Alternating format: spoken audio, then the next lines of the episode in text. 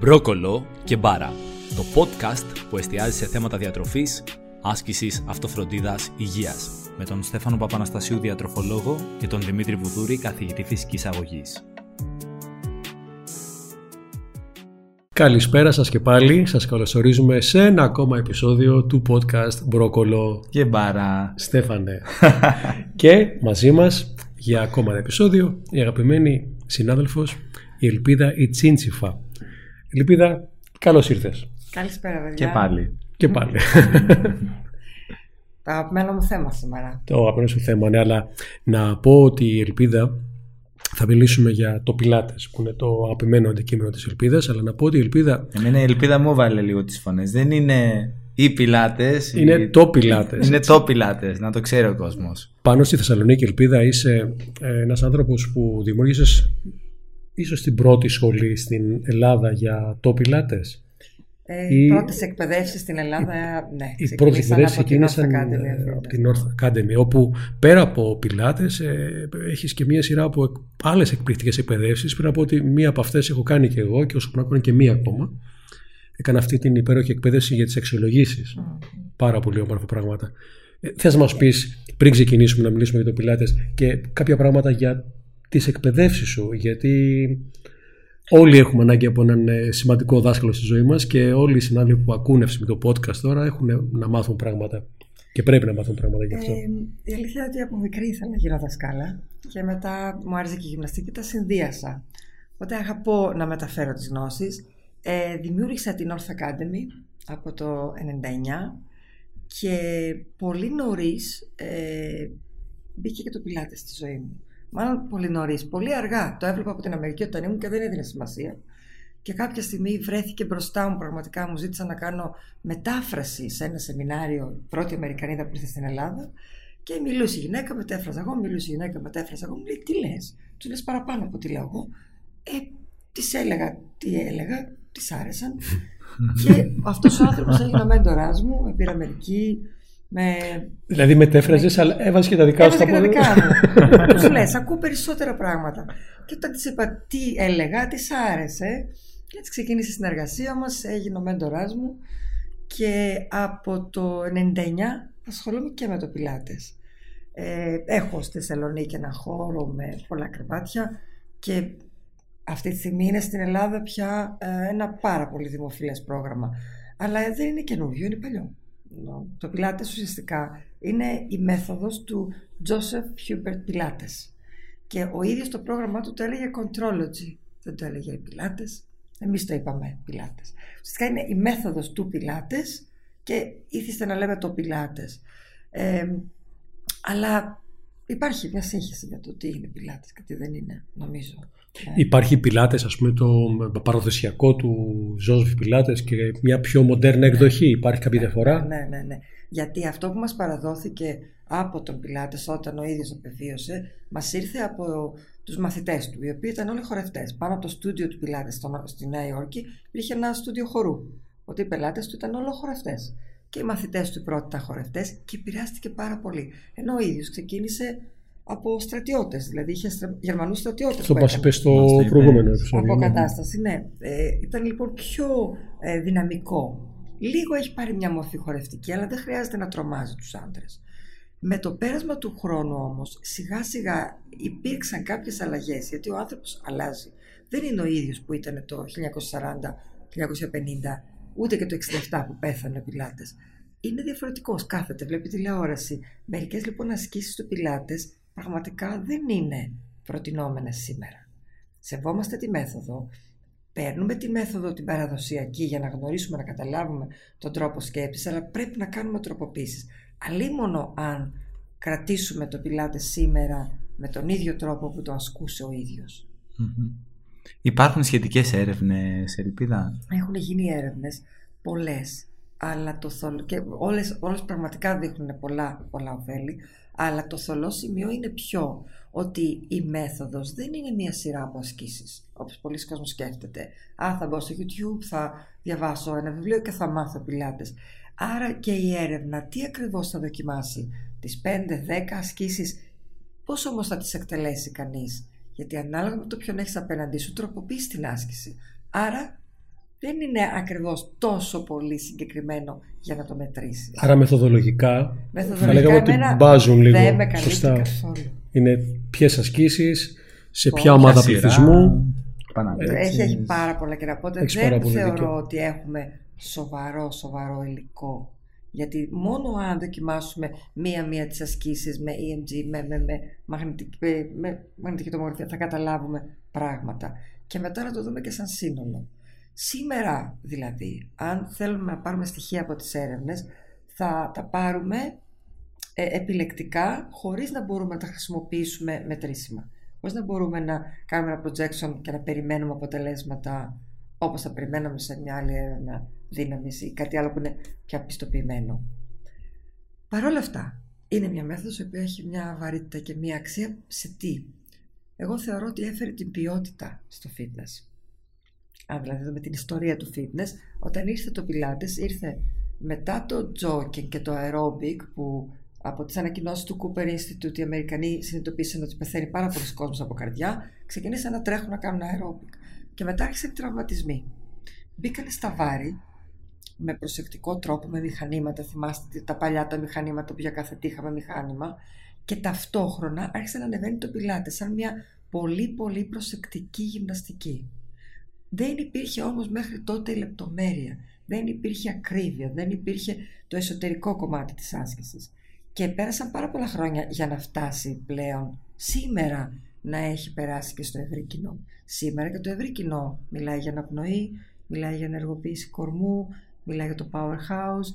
Ε, τα παλιότερα χρόνια δεν υπήρχε αυτή η σκέψη.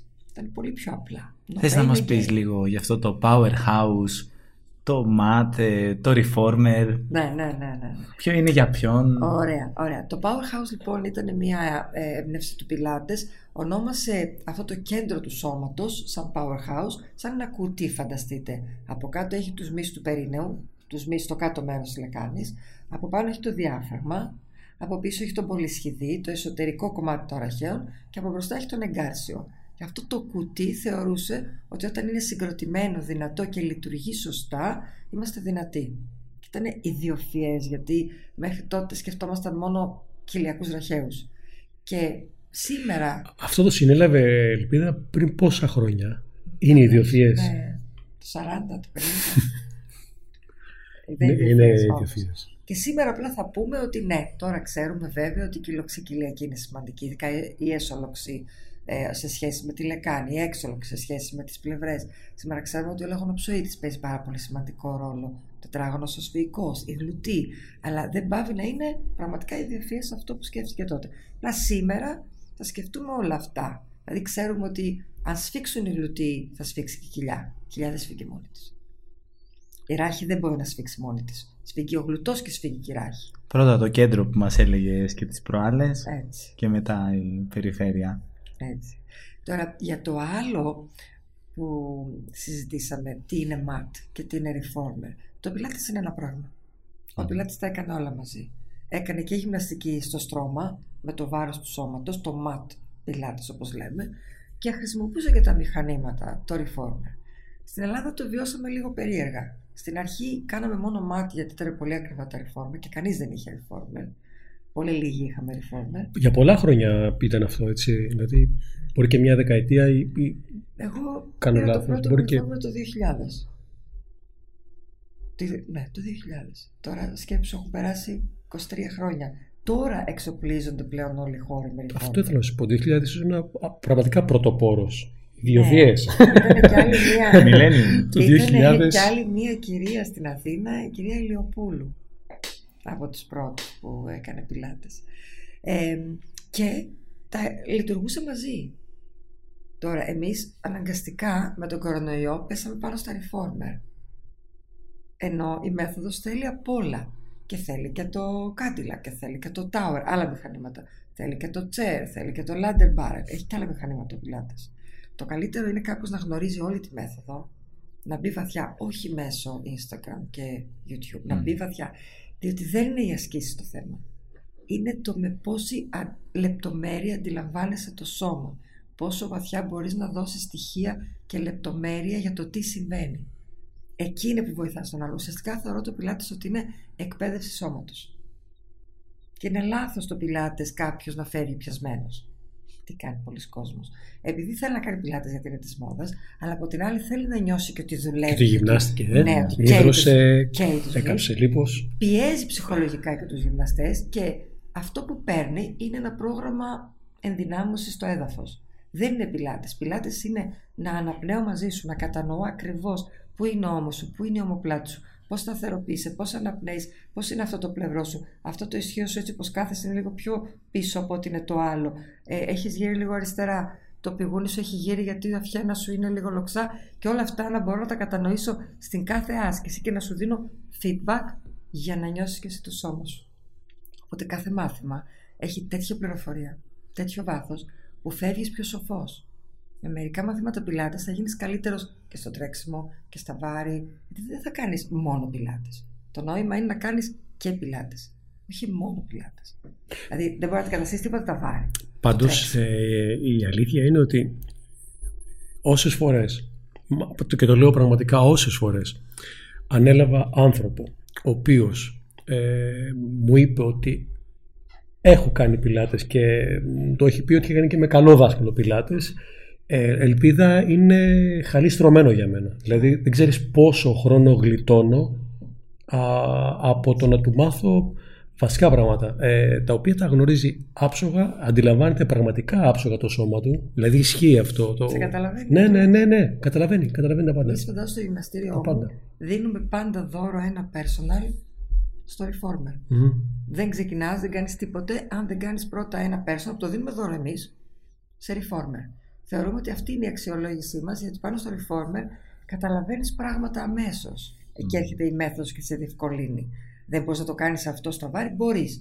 Αλλά το έχεις εύκολο, γιατί μπορείς να κάνεις deload, δηλαδή να χρησιμοποιήσω αντιστάσεις λιγότερες και από αυτές που μου δίνει η βαρύτητα για το κάθε μέλος μου. Οπότε να σε δω με λεπτομέρεια. Επίσης, το έδαφος, επειδή έρχεται πίσω στην πρωτόγονη ζωή μας όταν ήμασταν μωρά, το έδαφος μας δίνει ασφάλεια. Όταν ξεκινάς κάτω στο έδαφος, αμέσως αμέσως ε, το νευρικό σύστημα θα σου δώσει με μεγαλύτερη άνεση πράγματα. Δεν θα αμυνθεί να σφιχτεί, να ε, ενεργοποιήσει πράγματα που δεν θέλεις. Πιο εύκολα δεν θα έχεις αναπνοή. Πιο εύκολα να νιώσεις πονδυλική στήλη. Και βλέπεις πράγματα πάρα πολλά στην αρχή έτσι. Δηλαδή για μένα η θεραπευτική άσκηση που φυσικά και είναι, φυσικά και είναι κάτι που πρέπει να κάνουν οι γυμναστές ε, μπορεί να ξεκινάει από το πιλάτες. Για μένα θα όλοι να καταλαβαίνουν πιλάτες και ας μην διδάξουν πιλάτες μαθήματα. Να το καταλαβαίνουν για να μπορούν να το χρησιμοποιήσουν σε ό,τι άλλο θέλουν να κάνουν. Εγώ καταλαβαίνω ότι το πιλάτες ε, θέλει και μια σχετική νοοτροπία. Δεν είναι να πας ε, να σηκώσω εκεί τα βάρη, να γυμναστώ, να κάψω το, το σώμα μου. Ξεκινάει από το μυαλό, την ηρεμία σου, να συγκεντρωθείς η στιγμή, να αναπνεύσεις καλά και να εστιάσεις σε κάθε μέρος του σώματός σου. Το οποίο είναι λίγο κόντρα στους ρυθμούς της καθημερινότητας. Το λένε the intellectual exercise. Και η αλήθεια είναι ότι όταν εκπαιδεύουμε, γιατί έχω εκπαιδεύσει πάρα πολύ κόσμο στο πιλάτες. Μιλάς για επαγγελματίες τώρα, Λυπίδα, ναι, έτσι. Ναι. Ε, δεν είναι για όλους. Πρέπει κάποιος να αγαπάει τη λεπτομέρεια. Πρέπει κάποιος να μπορεί να επικοινωνήσει. Να έχει τη γλώσσα να μπορεί να εκφράσει πράγματα. Δεν είναι απλά να πεις και ένα και δύο και τρία. Είναι να δώσεις λεπτομέρεια και να το κάνεις και ενδιαφέρον, να εντρικάρεις τον, τον αθλούμενο πάνω σε αυτή τη λεπτομέρεια που του δίνεις. Αντίστοιχα και για τον αθλούμενο, θα πρέπει να είναι προετοιμασμένος ψυχολογικά γι' αυτό. Δυστυχώς, προετοιμασμένοι ψυχολογικά είναι μόνο αυτοί που τραυματίζονται ή οι αθλητές υψηλού επίπεδου που καταλαβαίνουν ότι κάπου έχουν βρει τείχο, που έρχονται ε, έτοιμοι, σημαίνει να το πω έτσι απλοϊκά, για να ακούσουν. Αλλιώς, όταν παραλαμβάνεις κάποιον ο οποίος βιάζεται, θέλω να χάσω τα κιλά, ε, ναι. έχω ένα γάμο και πρέπει να δυνατήσω σε ένα μήνα, ε, δεν σε ακούνε. Δεν σε ακούνε. Πριν που μιλούσες, ε, ειλικρινά και τώρα ήρθε να κουμπώσει πάρα πολύ αυτό που είπες, σκεφτόμουν πραγματικά πόσο μεράκι πρέπει να έχει ο επαγγελματίας ο οποίος κάνει πιλάτες και πόσο δύσκολο είναι και πόσο κουραστικό είναι για να μπορέσεις να παρατηρήσεις και να κατευθύνεις δύο, τρεις, τέσσερις, πέντε ανθρώπους ενδεχομένως ε, ταυτόχρονα ή ακόμα και έναν άνθρωπο να έχεις. Ε, ο τρόπος δηλαδή που μου το περιέγραφες πριν μου έβγαλε ακριβώς αυτό και ήρθε τώρα να το, να το πεις και εσύ δηλαδή ότι πραγματικά δεν είναι απαραίτητα και για όλους τους ε, επαγγελματίες. Ε, έχει κάποια χαρακτηριστικά που πρέπει να έχει αυτός ο άνθρωπος για Ίσως να θα βοηθούσε να, λέγαμε τι θα μπορούσαμε να προτείνουμε σε ένα νέο δάσκαλο πιλάτες; Σε ένα νέο δάσκαλο. Πρώτα απ' όλα θα πρέπει να, να αγαπάει το σώμα πρώτα το δικό του, να κατανοεί το δικό του σώμα για να έχει αυτό που λέμε ενσυναίσθηση σώματος. Αν δεν έχεις κατανοήσει και δεν έχεις αγαπήσει και δεν έχεις φροντίσει το δικό σου σώμα, δεν μπορείς να φροντίσεις τον άλλον. Συχνά πολλά νέα παιδιά που ακόμα δεν έχουν νιώσει το σώμα τους, δεν μπορούν, όσο καλοί μαθητές και να είναι, να αντιληφθούν. Άρα, πρώτα πρέπει να κάνεις εσωτερική δουλειά. Γι' αυτό και το Πιλάτες ε, έχει σαν τους ψυχολόγους στο εξωτερικό υποχρεώνεσαι να κάνεις και ένα session την εβδομάδα εσύ από άλλο δάσκαλο για να δουλεύεις πάνω στο σώμα σου και να κάθεσαι και κάποιος άλλος να σου δώσει feedback. Να κάνεις τη θεραπεία σου δηλαδή. Ακριβώς. Mm-hmm. Σαν τους ψυχολόγους υποχρεωτικά. Ε, στην Ελλάδα δεν έχει περάσει αυτό πολύ πολύ, αλλά είναι πολύ ωραίο να συμβαίνει. Πρώτα λοιπόν οι ίδιοι να δουλέψουν στο σώμα τους και μετά πραγματικά πρέπει να αγαπάς τον άνθρωπο και τη λεπτομέρεια. Τη λεπτομέρεια ίσως. Και μετά δεν μπορείς, έτσι και ανοίξουν οι, οι κουρτίνες και βλέπεις το πιλάτης, μετά δεν μπορείς να μην το δεις. Δηλαδή μετά βλέπεις κάποιο και ασυναίσθητα νιώθεις, βλέπεις πράγματα ε, στο σώμα του. Και περνώντας μέσα από μια αίθουσα με βάρη, για μένα, ε, το δύσκολο είναι ότι παίρνω τόσα πολλά ερεθίσματα που δεν ξέρω, δεν μπορώ να σταματήσω να, να πάω να πω κάτι, να πάω να δώσω μια συμβουλή γιατί Ήθελα να σε ρωτήσω τώρα ακριβώς αυτό. Μα ακριβώς αυτό. Είναι υπέροχο το πώς ε, ταυτίζουν τα μυαλά μας ώρες-ώρες. Ε, πιλάτες λοιπόν. Γιατί στο, στο μυαλό αυτή τη στιγμή του μέσου ανθρώπου εκεί έξω το πιλάτες είναι ταυτισμένο με τον τραυματισμό, δηλαδή ωραία πονάω θα κάνω πιλάτες ή κοίτα είμαι μιας ηλικίας άνθρωπος θα κάνω πιλάτες. Χαμηλής έντασης. Ναι, ναι, χαμηλής, ήρεμα έχει να κερδίσει. Εγώ πιστεύω ότι έχει πάρα πολλά, αλλά θέλω να, το, να μας το τεκμηριώσεις εσύ τόσο όμορφο που τα τεκμηριώνεις και τα λες, ελπίδα μου. Έχει να κερδίσει από το πιλάτες τόσο ο αθλητής ή ο πρωταθλητής, όσο και ο άνθρωπος ο οποίος κάνει προπόνηση αντιστάσεων στο γυμναστήριο. Μην ξεχνάμε ότι ξεκίνησε από τη γυμναστική ελίτ ανθρώπων. Έτσι ξεκίνησε. Ξεκίνησε να προπονεί ελίτ, στρατιώτες και χορευτές. Επίσης, το πιλάτες στην Αμερική, ξέρετε πώς έγινε διάσημο. Βγήκε η Μαντόνα και είπε στις εποχές που ήταν φοβερή και τρομερή και συμμετείχε στα χορευτικά, ότι εγώ το σώμα μου το έχω κάνει με πιλάτες. Και μιλήσανε κάποιοι στάρ και κάποιοι άνθρωποι της showbiz ότι τη δύναμή τους, το κοντρόλ σώματος που έχουν, το έχουν πετύχει με πιλάτες. Και έτσι ξεκίνησε. Στην Αμερική δεν ξεκίνησε να γίνεται γνωστό σαν αποκατάσταση, ξεκίνησε να γίνεται σαν η γυμναστική των ελίτ ότι επειδή είναι μια πάρα πολύ ακριβή γυμναστική και πάρα πολύ λεπτομέρη, που ο δάσκαλος πρέπει να έχει πάρα πολλές γνώσεις για να σου τη δώσει, ε, μπορούσαν μονάχα πάρα πολύ πλούσιοι. Δεν ήταν η γυμναστική πριν από 20 και 30 χρόνια που την έκανε ο καθένας, γιατί δεν μπορούσαν. Πάρα πολύ ακριβό. Εγώ δηλαδή έτσι το γνώρισα όταν δούλευα σαν Φραντίσκο. Δίπλα μου ήταν η καλύτερη και ήταν πραγματικά το πιο ακριβό μάθημα που μπορούσες να κάνεις το, το Πιλάτες. Τώρα άλλαξε και όντως ε, μπορούμε να εκτιμήσουμε το ότι αυτό το ότι μεγιστοποιεί την ε, δυνατότητά σου προφανώς θα βοηθήσει και αυτό που είναι σε αποκατάσταση. Αλλά εγώ το είδα στο εξωτερικό να κάνουν football players, να κάνουν ε, basketball players, να, να κάνουν οι αθλητές. Και έχω κι εγώ ποδοσφαιριστές, ε, έχουν περάσει. Δεν μπορώ να αναφέρω τα ονόματά τους γιατί έχουν συμβόλαια τα οποία δεν τους επιτρέπουν οι ομάδες να. Αλήθεια, ναι. Εγώ πάντως έχω να συμπληρώσω μαρτυρίες από διάφορους πελάτες έτσι παρακολουθώ. Είναι ο άλλος crossfitter, σηκώνει εκεί πέρα 150 κιλά κάθισμα ή 170 κιλά ε, deadlift και κάνει πιλάτες και, και μου λέει δεν έχω, ξαναπονε... δεν έχω ξανανιώσει το σώμα μου τόσο πολύ μέχρι σήμερα. Ναι, μέχρι και εγώ ίδιος δηλαδή θεωρώ ότι γυμνάζομαι αρκετά χρόνια έκανα πιλάτες και Α, την άκουσα Δεν έχει σαν στόχο αυτό που λέμε το RM με την τελική κόπωση. Σταματάς πριν φτάσεις στο RM γιατί σταματάς εκεί που πάει να χαλάσει τεχνική. Δουλεύεις μέχρι εκεί που έχεις τέλεια τεχνική. Όλο σου το ζόρι, όλη η δυσκολία είναι πώς να κάνεις την τέλεια κίνηση. Οπότε μένεις στον εγκέφαλο αυτή η τέλεια κίνηση. Δεν πάμε ποτέ στα άκρα να εξατλήσουμε τους μυς. Γιατί τι κάνουμε στα βάρη στις τελευταίες επαναλήψεις; ε, λίγο χαλάμε τεχνική. Στο πιλάτες σταματάς πριν πάει να χαλάσει τεχνική. Με το που βλέπεις ότι κάνει μία επανάληψη λάθος, δίνεις διόρθωση, δεν τη φτιάχνεις, σταματάς. Δουλεύεις λοιπόν στο νευρομυϊκό σύστημα και όχι απλά στους μυς για εξάντληση ή για τελική κόπωση. Ναι, και ίσως συμπληρώσουμε ότι βοηθάει και στη διατήρηση της μυϊκής μάζας. Ιδιαίτερα αν κάνει κάποιος ένα πρόγραμμα απολία βάρους, απολία λίπους. Έχει αντιστάσεις μέσα, έτσι, δηλαδή δουλεύεις. Πολύ καλή ερώτηση. Αν βοηθάει το πιλάτε στο αδυνάτισμα. Πολύ καλή ερώτηση. Πάρα πολύ συχνά έχω κόσμο που ξεκινάει για αδυνάτισμα ε, και ξεκινάει με πιλάτες γιατί, γιατί δεν μπορεί να κάνει κάτι άλλο.